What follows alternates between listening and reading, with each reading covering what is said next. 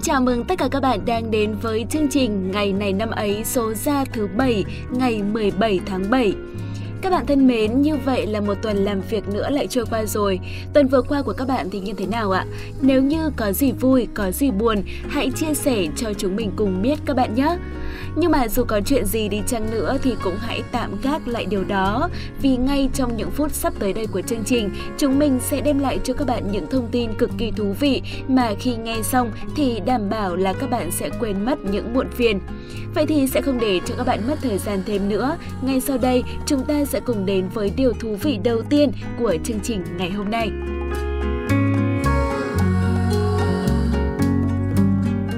Các bạn thân mến, hôm nay là ngày 17 tháng 7, ngày thứ 198 trong năm.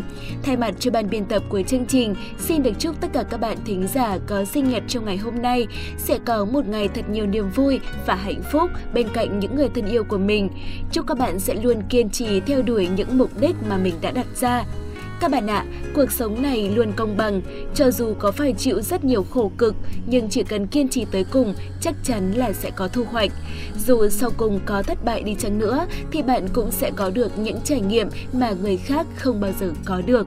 Chúc tất cả các bạn thành công!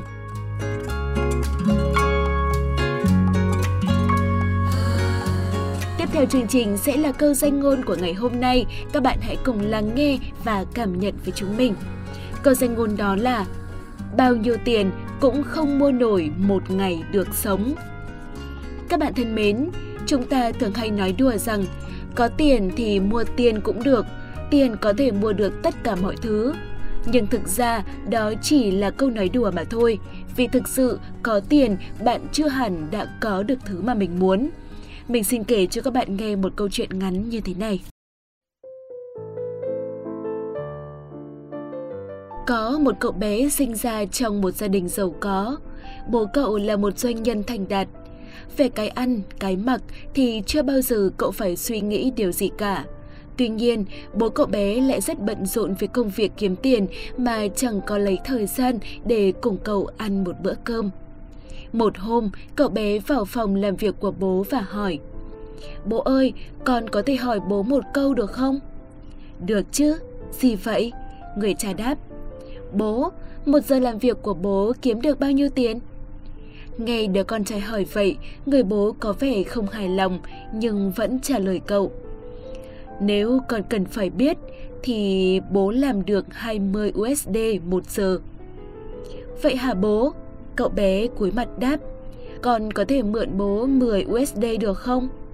Lúc này, người bố nổi giận và mắng cậu bé ích kỷ vì cho rằng cậu chỉ muốn vay tiền để mua đồ chơi mà không quan tâm tới bố mẹ vất vả như thế nào.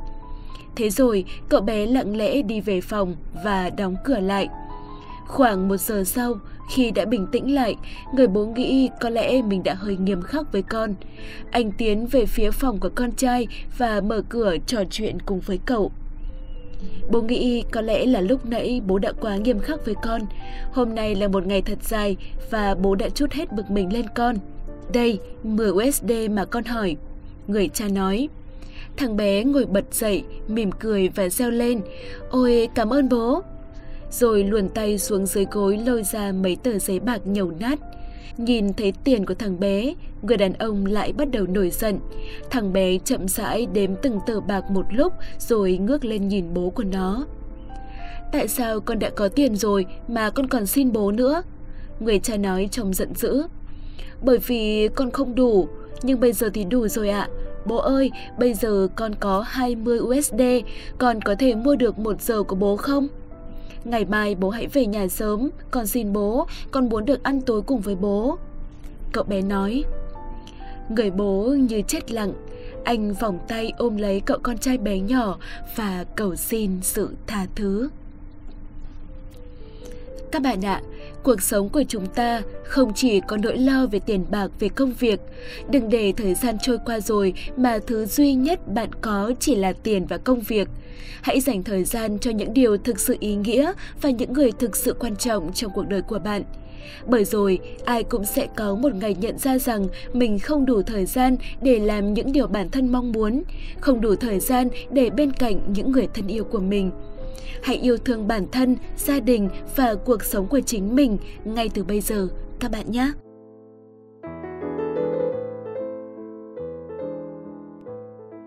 Và đến với phần cuối của chương trình ngày hôm nay, hãy cùng với hai MC thông thái của chúng mình nhìn lại quá khứ xem ngày này của nhiều năm về trước đã có những sự kiện nổi bật nào.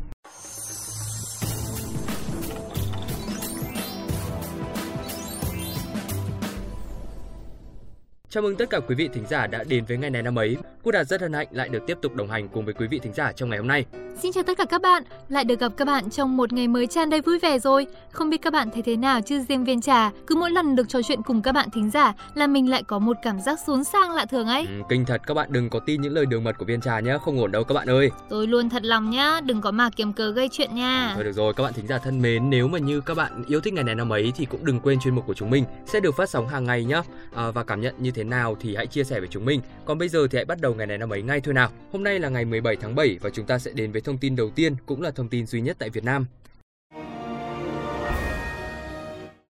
Ngày 15 tháng 7 năm 1504, Thái tử Lê Tuần, tức Lê Túc Tông, lên ngôi kế vị vua Lê Hiến Tông. Ông là vị hoàng đế thứ bảy của nhà hậu Lê trong lịch sử Việt Nam, ở ngôi trong vòng 6 tháng. Ông được sử cũ miêu tả là vị hoàng đế có tính cách hiền hòa. Dù ông là con thứ ba, nhưng do hiếu học chăm ngoan, ông được cha là Lê Hiến Tông phong làm hoàng thái tử nối vị. Không lâu sau khi lên nối ngôi hoàng đế vào năm 1504, ông đã hoàn tất nhiều việc tốt, chẳng hạn như phóng thích phi tần, giảm lệ thuộc vào sức lao động của nhân dân. Ông cũng thực thi nền quân chủ chuyên chế, không để bị lấn át và thần dân Đại Việt vui mừng với đời sống thái bình thịnh trị. Dưới triều đại của ông, một cuộc phản loạn của đoàn Thế Nùng tại Cao Bằng cũng bị dẹp tan. Tuy là vị hoàng đế hiền minh, giữ nước thăng bình, xứng đáng là người kế thừa, nhưng không may Túc Tông lại lâm bệnh và mất sớm vào cuối năm 1504. Điều ấy chấm dứt triều đại chỉ trong vòng có 6 tháng của ông. Ông không có con nối dõi và sau cái chết đột ngột của ông, triều đại hậu Lê bắt đầu suy yếu với sự nối ngôi của người anh tàn ác của ông là Lê Uy Mục. Sau đây sẽ là những thông tin quốc tế diễn ra vào ngày 17 tháng 7. Ngày 17 tháng 7 năm 1790 là ngày mất của nhà kinh tế chính trị học và triết gia đạo đức học lớn người Scotland Adam Smith. Ông là nhân vật mở đường cho phát triển lý luận kinh tế. Bộ sách bàn về tài sản quốc gia đã giúp tạo ra kinh tế học hiện đại và cung cấp một trong những cơ sở hợp lý nổi tiếng nhất của thương mại tự do, chủ nghĩa tư bản và chủ nghĩa tự do. Chúng ta sẽ chuyển Chúng ta sẽ cùng chuyển sang thông tin tiếp theo. Ngày 17 tháng 7 năm 1953 là ngày sinh của đạo diễn Vương Gia Vệ. Ông là đạo diễn, biên kịch, nhà sản xuất phim nghệ thuật hàng đầu Hồng Kông từ thập niên 1990. Vương Gia Vệ được xem là một trong những đạo diễn châu Á xuất sắc nhất mọi thời đại. Ông là đạo diễn người Hoa đầu tiên chiến thắng giải đạo diễn xuất sắc nhất tại Liên hoan phim Cannes năm 1997 với bộ phim Xuân Quang xạ tiết. Ông cũng ba lần chiến thắng giải đạo diễn xuất sắc nhất tại Giải thưởng Điện ảnh Hồng Kông vào các năm 1991, 1994 và 2014. Những bộ phim gắn liền với tên tuổi của ông như Tâm trạng khi yêu, Trùng khánh xâm lâm, Xuân Quang xạ tiết, A Phi chính chuyện luôn được đánh giá là những bộ phim kinh điển của điện ảnh châu Á lẫn thế giới. Thông tin vừa rồi thì cũng đã khép lại chuyên mục ngày này năm ấy hôm nay của chúng ta. Cảm ơn quý thính giả đã đón nghe. Hy vọng các bạn sẽ tiếp tục cùng đồng hành với ngày này năm ấy những số tiếp theo. Còn bây giờ thì xin chào và hẹn gặp lại!